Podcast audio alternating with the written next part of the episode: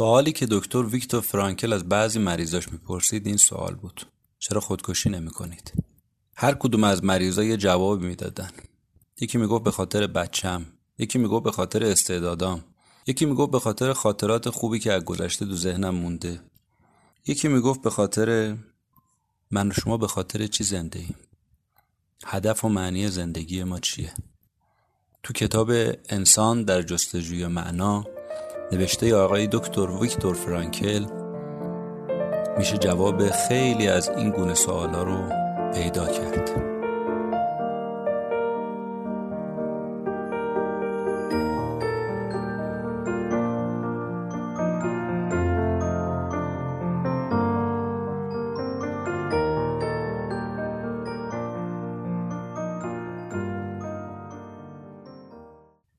لوگوتراپی عنوانیه که دکتر ویکتور فرانکل برای معالجه و درمان بیماراش ازش استفاده می‌کنه.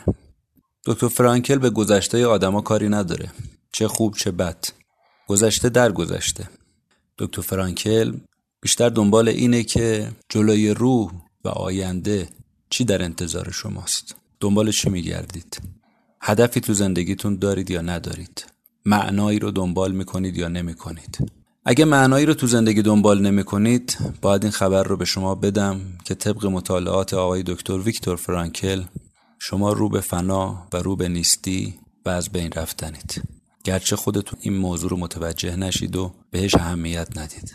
اما اگر تو زندگیتون معنا و مفهوم وجود داره دلبستگی، تعلق، عشق، محبت و یا هر چیز دیگه که باعث زنده بودن و زندگی کردنتون میشه حتما بدونید که به اون آرزو و به اون خواسته و به اون هدفی که می‌خواید می‌رسید و به خاطر اون زنده خواهید موند و زندگی خوبی خواهید کرد.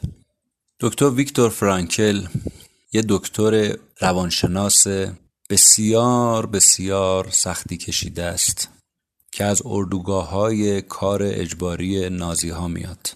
سال 1942 از زادگاهش وین اتریش به سمت شمال شرقی حرکت کردن ایستگاه ایستگاه آخره.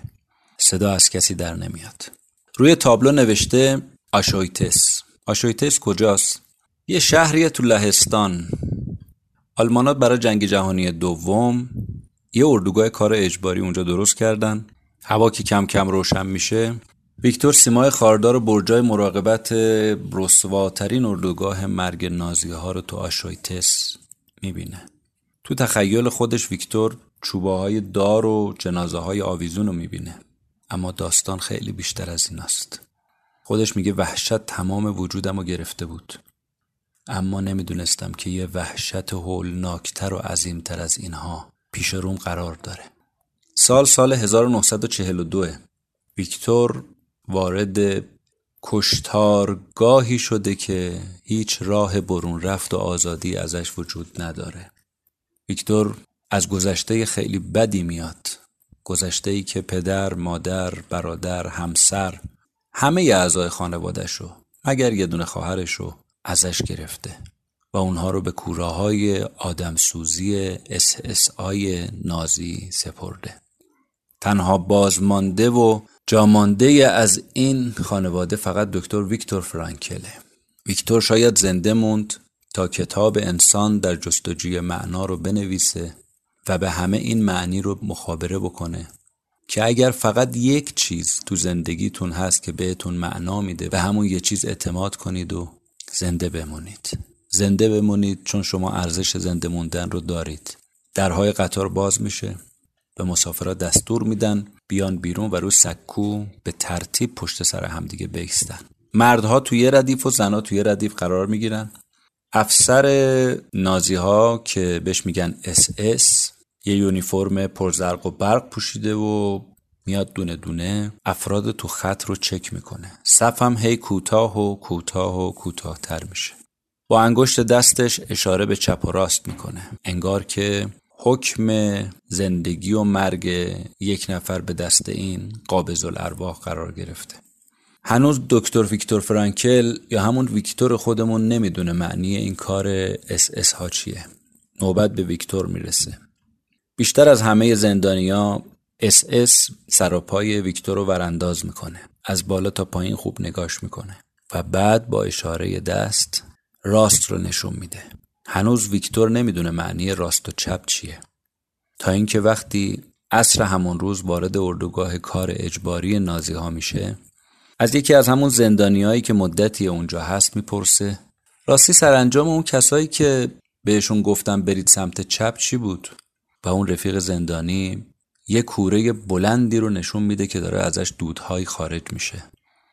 کوره های آدمسوزی نازی ها و میگه این سرانجام اون کسایی که به طور دلخواه نازی ها اونها رو به کوره های آدمسوزی هدایت می‌کنن و در اونجا اونها رو میسوزونن. بیش از 1300 نفر از 1500 نفر مسافر قطاری که ویکتور فرانکل هم در اونها هست در بین اونها هست تا پیش از ظهر در یک نصف روز در کوره های آدمسوزی نازی ها می سوزن و از بین میرن.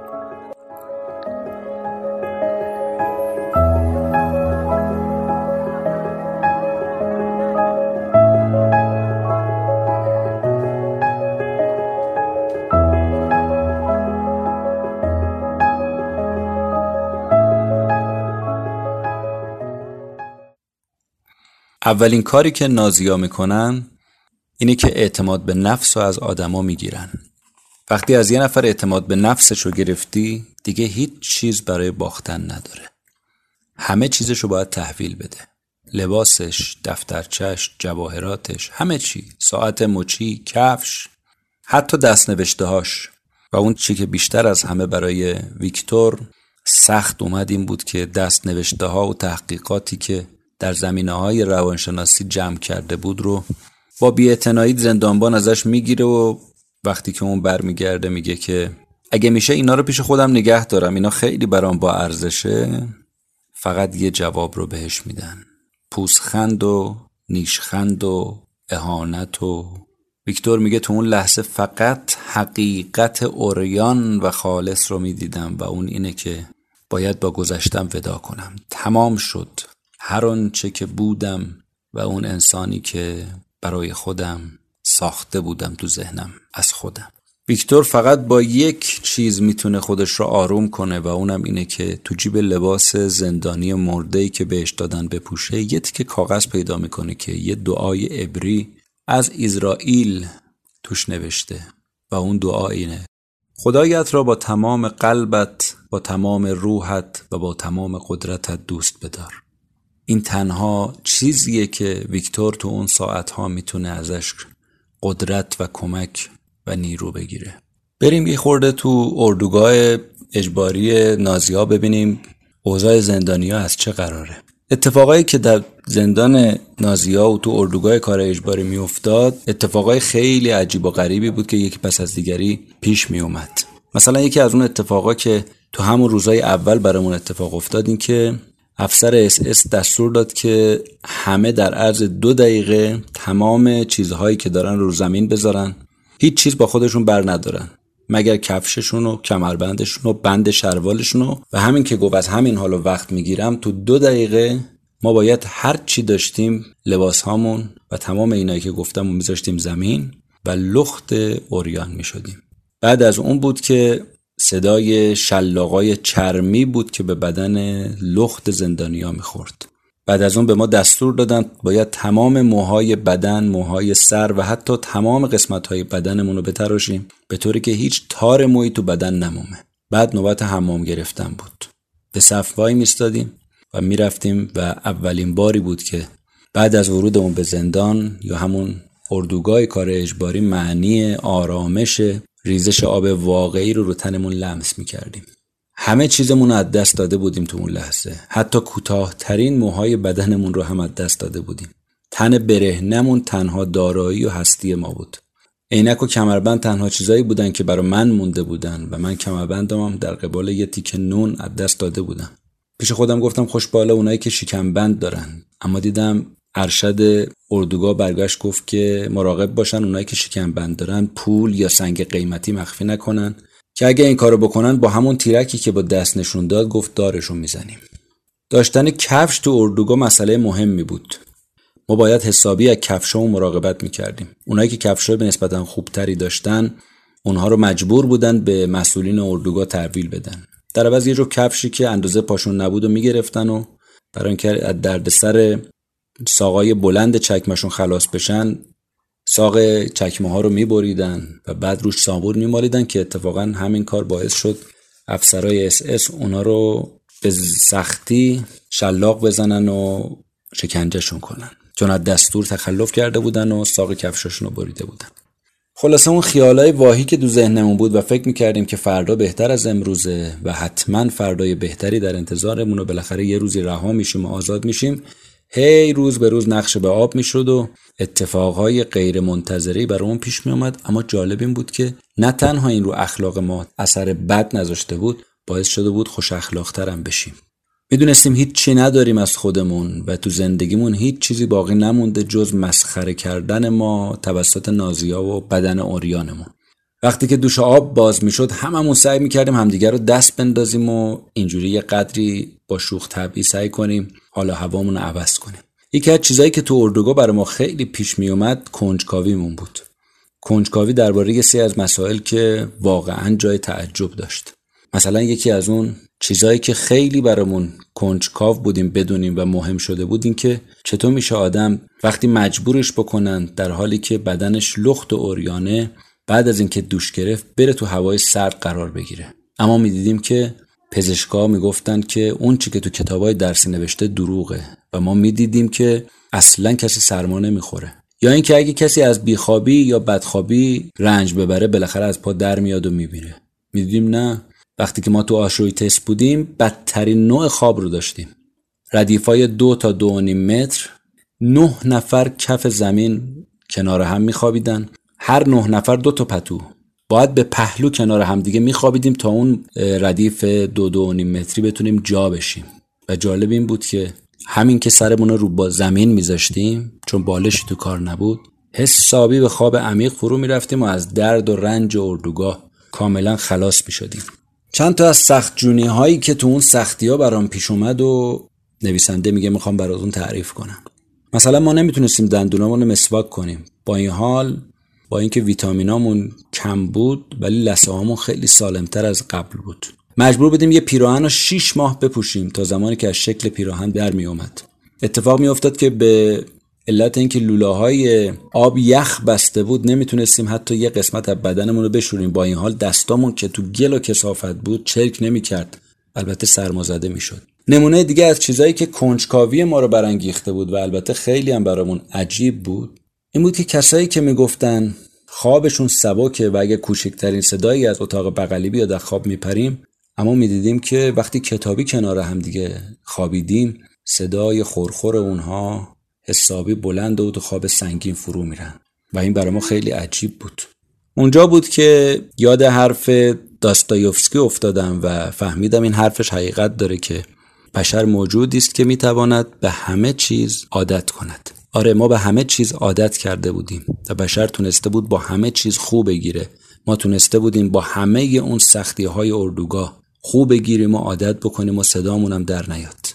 یکی از چیزهایی که امکان نداشت به فکر یکی از زندانیا نرسه مسئله خودکشی بود. همه ما این فکر رو ذهنمون بارها و بارها گذشت و از ذهنمون رد شد فکری که وقتی می اومد تو ذهنمون معنیش این بود که اگر می‌خوایم از این وضعیت فلاکت بار نجات پیدا کنیم باید خودمون رو به سیم خاردار میرسوندیم. این جمله که به سیم خاردار نزنم یکی از جمله هایی بود که تو اردوگاه پیمان بسته بودیم که همون شب اول هیچ وقت این کار رو انجام ندیم و به سیم خاردار نزدیک نشیم و خودمون رو از بین نبریم. این جمله خیلی تو اردوگاه به کار می‌رفت و بهترین شیوه خودکشی بود که با دست زدن به سیم خارداری که توش برق وجود داشت می‌تونست جونمون رو برای همیشه بگیره. البته گرفتن این تصمیم برای من خالی از اشکال نبود. از اونجایی که شانس زنده موندن و رویدادهایی که باعث آزادی من شد کم نبود خودکشی دیگه برای مفهومی نداشت. و هیچ کس اطمینان نداشت جز کسایی باشه که از همه گزینش ها جون سالم به در برده. کار زندانی های آشویتس به جایی رسیده بود که دیگه حتی اتاق گازم براشون اباحت خودش از دست داده بود و وحشتشون دیگه از مرگ از بین رفته بود. دوستان به من می‌گفتن که تو یکی از کسایی بودی که وقتی اومدی تو اردوگاه دچار افسردگی نشدی. چون صبح روز بعد از ورودمون به آشویتس یه اتفاقی رخ داد. که بعد از اون اتفاق تنها کاری که من می‌کردم این بود که لبخند می‌زدم و هیچ کدوم از کسایی که با من بودن اصلا همچون لبخندی رو لباشون نبود. اتفاق از این قرار بود که با تمام اختارایی که داده بودن که مبادا از کلبتون خارج بشید یکی از دوستای من که چند هفته پیش وارد آشویتس شده بود یواشکی اومد تو کلبه ما. قصدش هم این بود که چند تا نکته کوچیک و که باعث آرامش و آسایش ذهنی ما بشه به ما یادآوری کنه.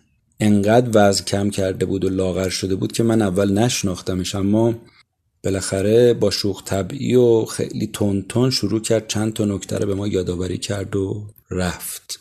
می‌گفت نترسید از این گزینش هم وحشت نداشته باشید.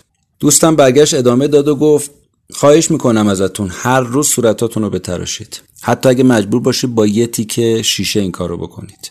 یا حتی به قیمت از دست دادن آخرین تیکه نونتون صورتتون رو بتراشید. در این صورت جوانتر میشید گونهاتون سرختر به نظر می‌رسه. اون اوایل راستش وقتی این حرفا رو می‌زد ما خیلی نمی‌دونستیم منظورش چیه. که انقدر ما به ظاهرمون و زیباییمون توجه کنیم.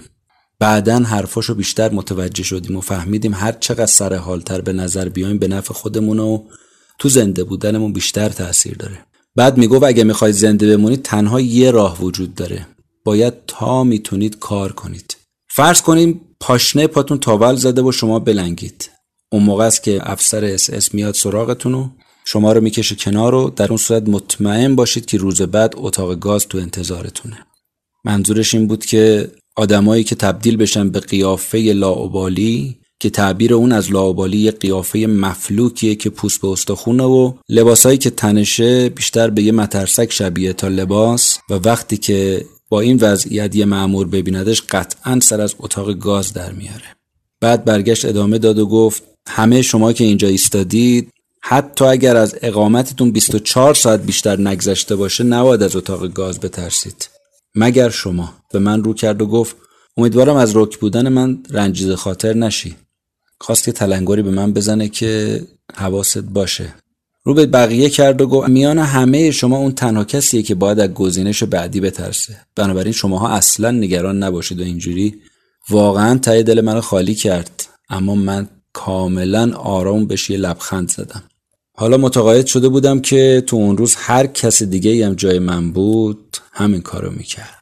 یکی از چیزهایی که خیلی برامون عادی شده بود و کم کم برای همه زندانی عادی می‌شد کتک خوردن و شکنجه کردن و حتی مردن زندانی های دیگه که تا چند دقیقه پیش کنار ما بودن یا با ما بودن بود. مثلا من مدتی خودم تو کلبه بیمارای تیفوسی کار می‌کردم که تبشون خیلی بالا بود و اغلبشون هزیون می‌گفتن و داشتن میمردن. پس از اینکه یکی از بیمارا مرد من بدون اینکه آشفته بشم این منظره رو که با مرگ هر نفر تکرار می‌شد نگاه می‌کردم. زندانیا یکی پس از دیگری به جسدی که هنوز گرم بود نزدیک می‌شدن. اما همین که چشمای طرف رو هم می‌رفت یکی کفشش رو بر می داشت یکی دیگه تو فکر این بود که پالتوشو بلند کنه و حتی خوشحال بود که می‌تونه چند متر نخ به چنگ بیاره. من همه اینا رو بدون اینکه کوچکترین تکونی بخورم تماشا می‌کردم. و در نهایت به پرستار می‌گفتم که این بیماری تیفوسی که از دنیا رفته رو با خودش بیرون ببره. جسدا یکی پس از دیگری کنار همدیگه کشون کشون قرار می‌گرفتن و بالاخره به بیرون از اردوگاه هم می‌شدن. و من در حالی که یک کاسه سوپ داغ رو مزمزه می‌کردم چشمم این منظره ها رو می‌دید و هیچ اتفاقی تو وجودم نمیافتاد. این نشون میده انسان وقتی در معرض یک مرگ و میر گسترده و همهگیر و شکنجه عمومی قرار می‌گیره. مرگ و میر و شکنجه براش یه چیز عادی میشه و هیچ اتفاقی تو وجودش نمیفته و او رو نگران و آشفته و به هم ریخته و مسترب و افسرده نمی‌کنه.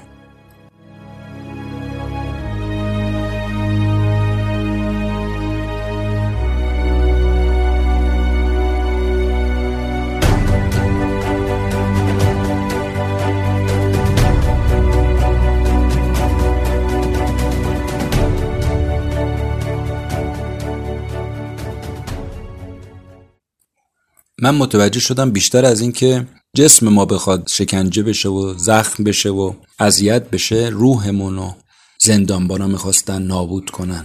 خواستن روحمون رو بکشن روحمون رو زخمی کنن. به خاطر همین از هر فرصتی برای کتک زدن ما استفاده می‌کردن با دلیل بی دلیل ما رو کتکمون می‌زدن. و این یکی از چیزهایی بود که حرمت نفس ما رو و اعتماد به نفس ما رو از بین می‌برد و نابود می‌کرد. و اون چیزی بود که اونها دنبالش بودن برای اینکه یه نقطه ضعف از ما پیدا کنن تو جسم و روحمون و ما رو نهایتا به اتاقهای گاز و کوره های آدمسوزی بفرستن. رفتاری که نازیا با ما داشتن دقیقا رفتار یه انسان با یه حیوان بود.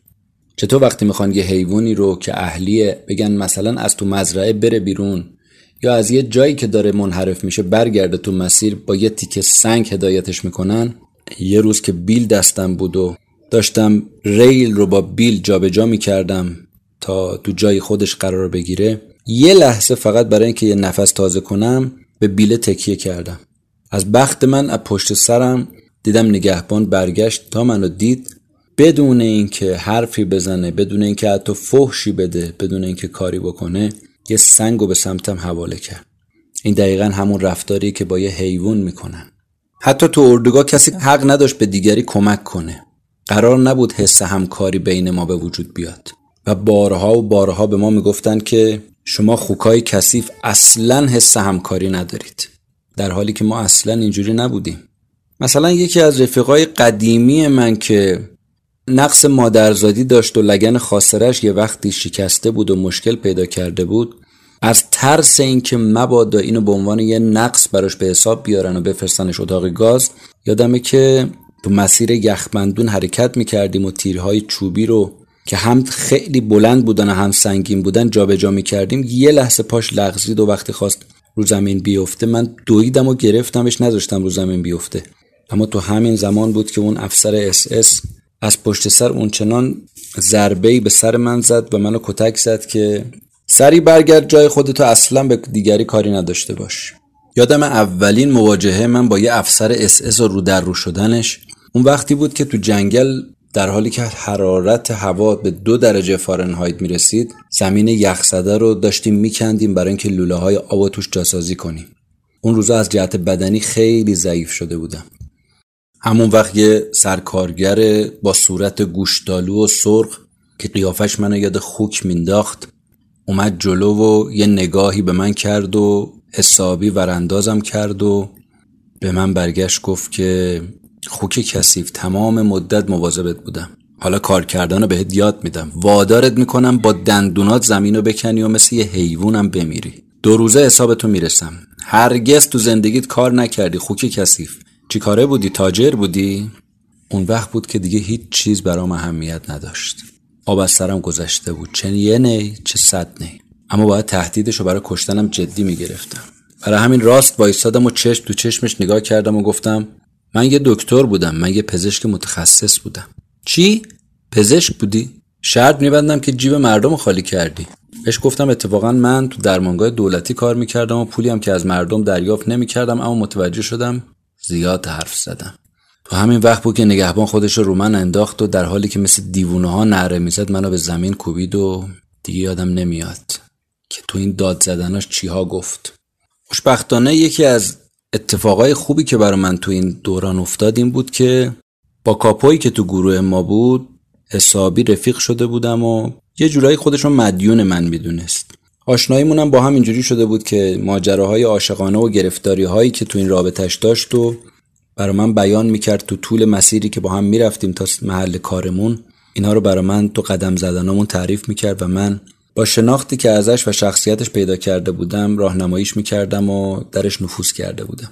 اونم از من دائما سپاسگزاری می‌کرد و برای من ارزش قائل بود و هوامو داشت و این یکی از کمک های خیلی بزرگی بود که تو اون زمان برای من اتفاق افتاد و همیشه وقتی که صف 280 نفری تشکیل می‌شد اون منو کنار خودش تو صف میذاشت و من جزو اون پنج نفری می‌شدم که تو اول صف هستن چون اگر هر کی به هر دلیلی تو این صف 280 نفری دیر می‌رسید به صف و آخر صف قرار می گرفت پنج نفر از نفرای آخر صف رو می آوردن و با چک و لقد اونها رو وارد کارهای سخت و طاقت فرسا می کردن. من تا وقتی که این کاپو از گروه که با من درد و دل می‌کرد کنارم بود آسوده خاطر بودم و جای تضمین شده افتخاری من کنارش بود. اما امتیاز دیگه ای که این رفاقت من با این کاپو داشت این بود که منم مثل خیلی زندانی های دیگه از آماس پا درد میکشیدم. پوست پاهام چنان کشیده شده بود که به سختی می‌تونستم زانوامو حرکت بدم. برای اینکه بتونم با پاهای آماس کرده کفشامو بپوشم ناچار بودم بند کفشامو نبندم. اگر جورابی داشتم نمی‌تونستم بپوشم چون کفشام به پام نمی‌رفت. نصف پام معمولا بیرون بود و برهنه بود و وقتی خیس می‌شد و کفشام پر از برف می‌شد حسابی سرمازده و متورم می‌شد. به خاطر همین هر قدمی که می‌خواستم بردارم درد میکشیدم. تو اون راه پیمایی طولانی که کفشامون پوشیده از برف می‌شد یه وقت می‌بینید زندانی میلغزید و افرادی که پشت سرش بودن رو هم دیگه میافتادن و اون وقت ستون گوشتی که تو یه لحظه به هم ریخته بود از حرکت وای میستاد و نگهبان بلا فاصله می‌رسید و با قنداق تفنگش ضربه های محکمی می‌زد به زندانیا خب معلومه تو این زمان اونایی که جلوی صف بودن کمتر اذیت می‌شدن و اینم از مزایای رفاقت من با اون کاپو بود که شده بودم مشاور مورد علاقش. کسایی که ردیف اول بودن از این موضوع خیالشون راحت بود که اگه صف بخواد به هم بخوره کمتر اونا تو معرض لغزیدن و افتادن قرار می‌گیرن. به علاوه اینکه رفاقت با این کاپو یه سری مزایای دیگه هم برام داشت. مثلا اینکه وقتی می‌خواستن تو نهار سوپ و توضیح بکنن وقتی نوبت من می‌رسید ملاقه رو محکمتر می‌زد کف دیگ و یه مقدار نخود و لوبیای بیشتری هم برای من تو کاسم میریخت. این کاپو که با حالا باش رفیق شده بودم قبلا یه افسر ارتش بود. خاطرتون هست که گفتیم کاپو به اون کسی میگن که از همین زندانیا انتخاب میشه توسط اساسا تا زندانیای دیگر رو مدیریت کنه و حواسش به اونا باشه و البته روحیاتش با اون چه که اساسا میگن کاملا مطابقه. البته این کاپو با کاپوهای دیگه خوشبختانه خیلی فرق داشت. و این یکی از چند موردی بود که آشنایی من با این کاپو جونم و باعث شد نجات بده و خیلی برام خوب بود تو اون شرایط سخت و دشوار. حتی یادم هست که یه بار شهامت به خرج داد و در گوش سرکارگری که میونه من با شکراب شده بود و به هم خورده بود به اون برگشت گفت که من یه کارگر استثنایی خوبم و اینجوری سفارشی از من پیشش کرد. اما یه روز بعد دعوای من با سرکارگر با پادر میونه همین کاپو باعث شد که منو یواشکی به کار دیگه ای توی گروه دیگه بفرسته البته همه سرکارگرا بد نبودن و بعضی از اونا با ما همدردی هم می‌کردن و تلاش می‌کردن که دست ما رو تو اون وضعیت دشوار تو این محیط کار بگیرن و کارا رو برامون راحت کنن. اما دائم اون چی که همه سرکارگرا به ما می‌گفتن و هی تو گوش ما میخوندن و یادآوری می‌کردن و فکر می‌کردن خیلی مطلب مهمیه این که یه کارگر عادی تو مدت کمتر چندین برابر ما کار می‌کنه. اما نمی‌دونستم مثل اینکه سهمیه نون کارگرای عادی دیگه روز 300 گرم نیست که ما کمتر از اینم گیرمون میومد یا روز نیم لیتر سوپ اونم رقیق و بیمزه نمی‌خورن. اونا انقدر زیر فشار روانی زندانبانا نیستن. از خانوادهشون بیخبر نیستن. اونها تو این شرایط قرار ندارن. اونها مثل ما خانواده هاشون یا اردوگاه نیستن یا تو کوره های آدم سوزی و اتاقای گاز نیستن و یا اینکه اگر زنده ان خبری ازشون ندارن و دائما فکر می‌کنن که هر روز ممکنه اتفاقی بر اونها افتاده باشه یا بیفته. اونا مثل ما دائما تهدید به مرگ نمی شدن و هر روز نمی مردن و زنده بشن. حتی یه روز به خودم جرأت دادم و سر یه سرکارگر داد زدم و گفتم اگه شما هم تو همون مدت زمان کوتاهی که من دارم راهسازی می‌کنم جراحی مغز رو یاد می‌گرفتید منم براتون احترام خیلی زیادی قائل می‌شدم. سرکارگر البته یه پوسخندی زد و رد شد. اما زندانیا معمولا چه خوابایی می‌دیدن؟ نون شیرنی سیگار حموم گرم. چون اینا تو بیداری این آرزوها براشون برآورده نمی‌شد. به خاطر همه اونا رو تو خوابشون می‌دیدن. نمی‌دونم حالا واقعا این رویاها و این خوابا براشون خوب بود یا بد بود. اما وقتی بیدار می شدن می دیدن واقعیت یه چیز دیگه است. دیگه نه از هیچ کدوم از اون نون شیرنی و سیگار و حمام گرم خبریه و نه هیچ کدوم از اون چیزایی که به خوبی تو خواب دیده بودن. یادم یه شب یه زندانی انقدر سر صدا کرد و به خاطر کابوسایی که دید هزیون می‌گفت و دست و پا می‌زد که حس ترحم بهم دست داد و خلاصه خواستم از خواب بیدارش کنم اما یه لحظه دستمو پس کشیدم. و به این فکر افتادم که اگه بیدارش کنم این واقعیت بیرونی تلخ شاید به تلخی اون رویایی که داره می‌بینه ولو کابوس باشه نرسه.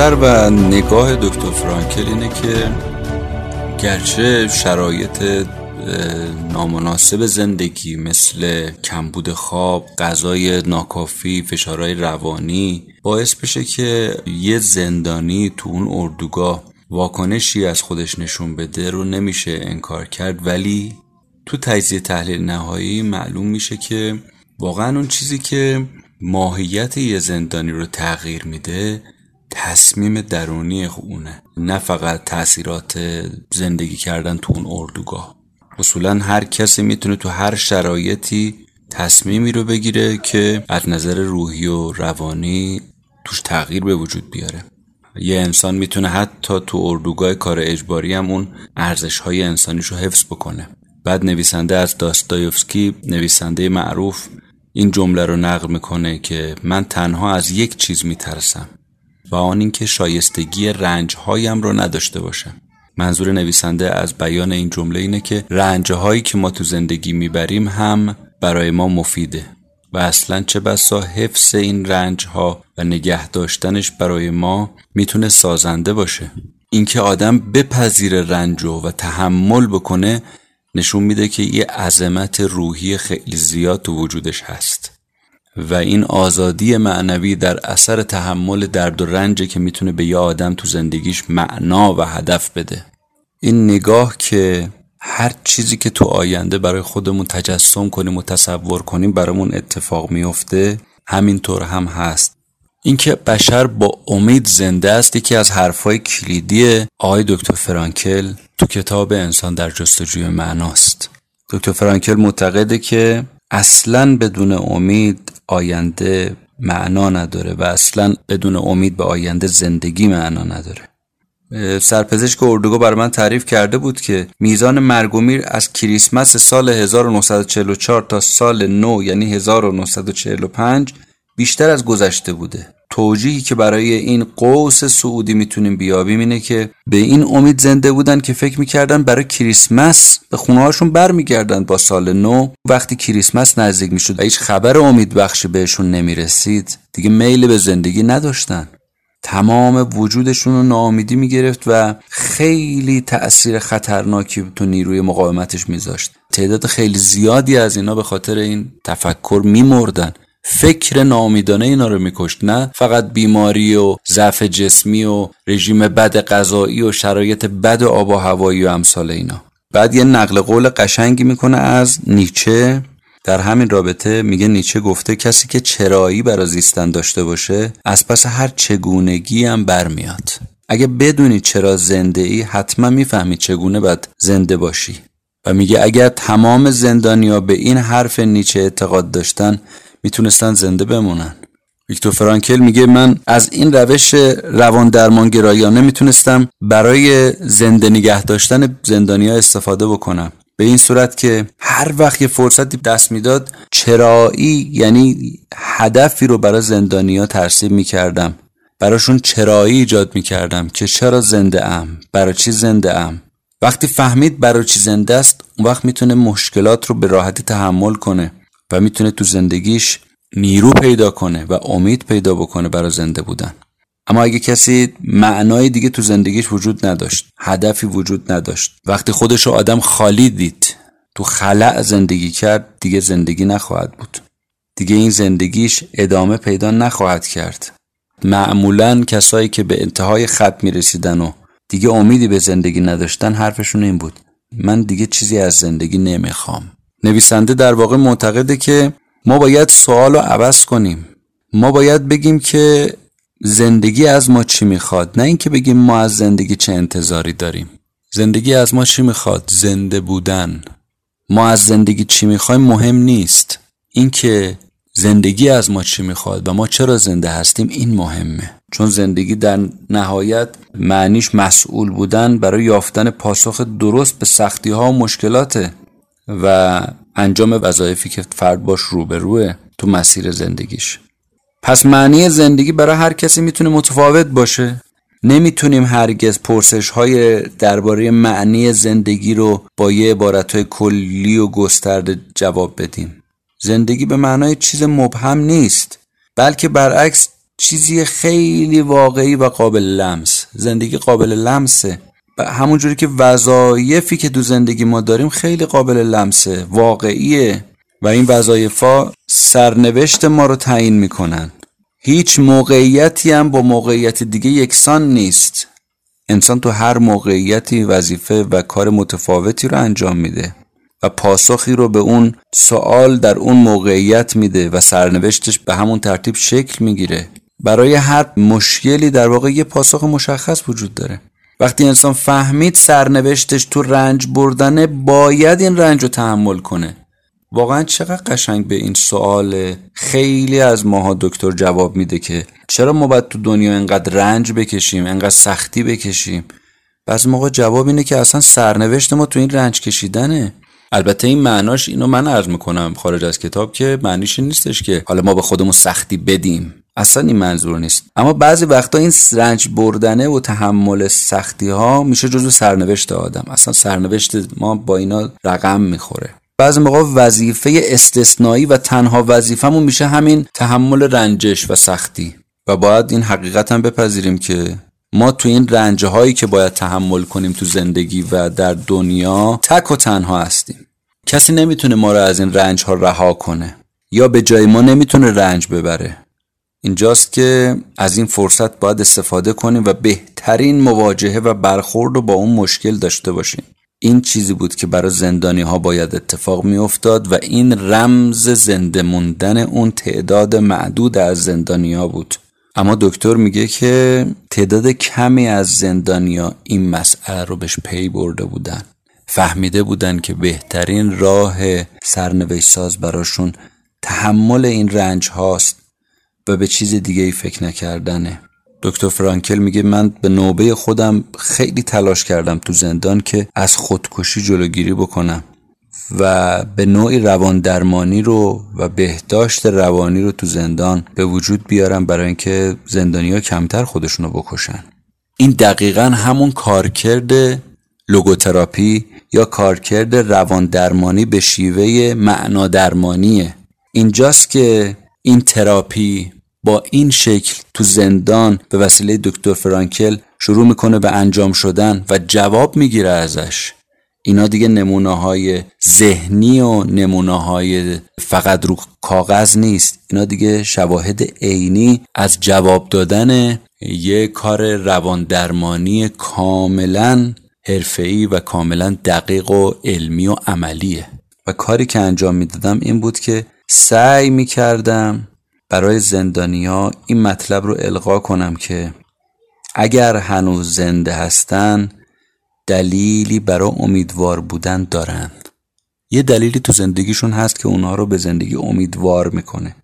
برای بعضی سلامتیه برای بعضی خانواده است برای بعضی خوشبختیه برای بعضی توانایی حرفه‌ایشونه برای بعضی ثروته برای بعضی موقعیت اجتماعیه. هر کدوم از اونا با یک کدوم از این امیدها تو زندگیشون تا الان زنده مونده بودن و می‌تونستن از این به بعد با تأکید به اون باز هم زنده بمونن. و اونجا بود که دکتر فرانکل براشون این جمله نیچه رو شروع کرد بازگو کردن که اون چه موجب مرگ من نشود مرا نیرومندتر می‌سازد. یعنی از گذشته آدم ها و اون چیزایی که باعث امید تو زندگیشون شده استفاده کردم و اونها رو قویتر کردم برای زنده موندن. بهشون گفتم گرچه درصد زنده موندن و شانس زنده موندن من از مریضی مثل تیفوس ممکنه به پنج درصدم نرسه اما بهشون می‌گفتم من اصلا قصد ندارم این پنج درصد رو به صفر درصد تبدیل کنم و کامل خودم رو به ناامیدی بسپارم. چون که هیچ کس از آینده خبر نداره. شروع می‌کردم آینده رو براشون تصور و تجسم کردن و از آینده براشون زیاد گفتن. بهشون می‌گفتم که هیچکس نمی‌دونه تو آینده حتی تو یه ساعت آینده چه اتفاقی میافته. اون سیبی که از آسمون میاد رو زمین هزار تا چرخ می‌خوره و می‌گفتم که شما اصلا نمی‌دونید فردا چه اتفاقی میافته. حتی نمی‌دونیم چه اتفاق نظامی تو چند روز آینده میافته. مثلا ممکنه که برای بعضی با انتقالشون به یک گروه دیگه اونها رو از مرگ رهونده باشه. هم از آینده براشون می‌گفتم هم از گذشته و زیبایی و روشنایی که تو گذشته اینها دارن حرف می‌زدم. ولی اصلا صحبتام جنبه وعظ و خطابه و سخنرانی و پند و اندرز و نصیحت و اینا نداشت. حرفام کاملا علمی و ثابت شده بود. هر فرصتی که هم که به دست می اومد در مورد چیزایی که تو زندگی به آدم معنی میده صحبت می کردم همینجوری که اونا دراز کشیده بودن و منم خیلی خسته و بیحوصله و گرسنه بودم براشون صحبت می‌کردم و بهشون می‌گفتم که زندگی بشر تو هر شرایطی هرگز نمی‌تونه بیمعنی باشه. یعنی به محض اینکه یه زندگی بیمعنی شد توهی شد خالی شد دیگه اون زندگی پایان پیدا کرده. ولی اون که اون آدم به ظاهر زنده باشه. بهشون می‌گفتم که زندگی پایان پیدا نکرده اما زندگی با خودش رنج داره مرگ داره محرومیت داره. اما زندگی جریان داره زندگی باقیه. تا شقایق هست زندگی باید کرد. هنوز روزنه ها و امیدهای زیادی برای زنده بودن وجود داره. با تمام سختی ها و مشکلات.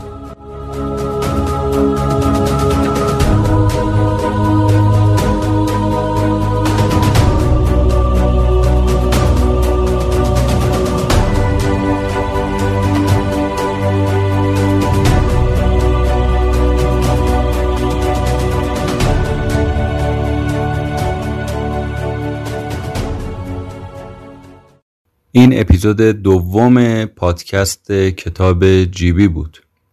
من مهدی بهمنی.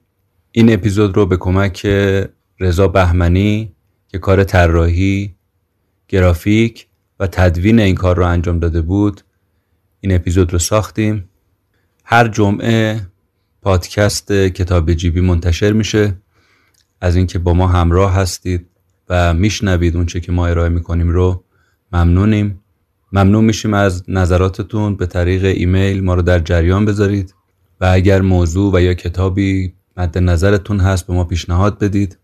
ما هر هفته خلاصه و چکیده و گزارش از یک کتاب رو از یک کتاب پرتیراژ و یا کتاب معروف و یا کتاب در حوزه سبک زندگی و روانشناسی رو ارائه می‌کنیم. امیدوارم که اون چه که ارائه شد به درد شما بخوره و مورد استفادهتون قرار بگیره. خدا نگهدار.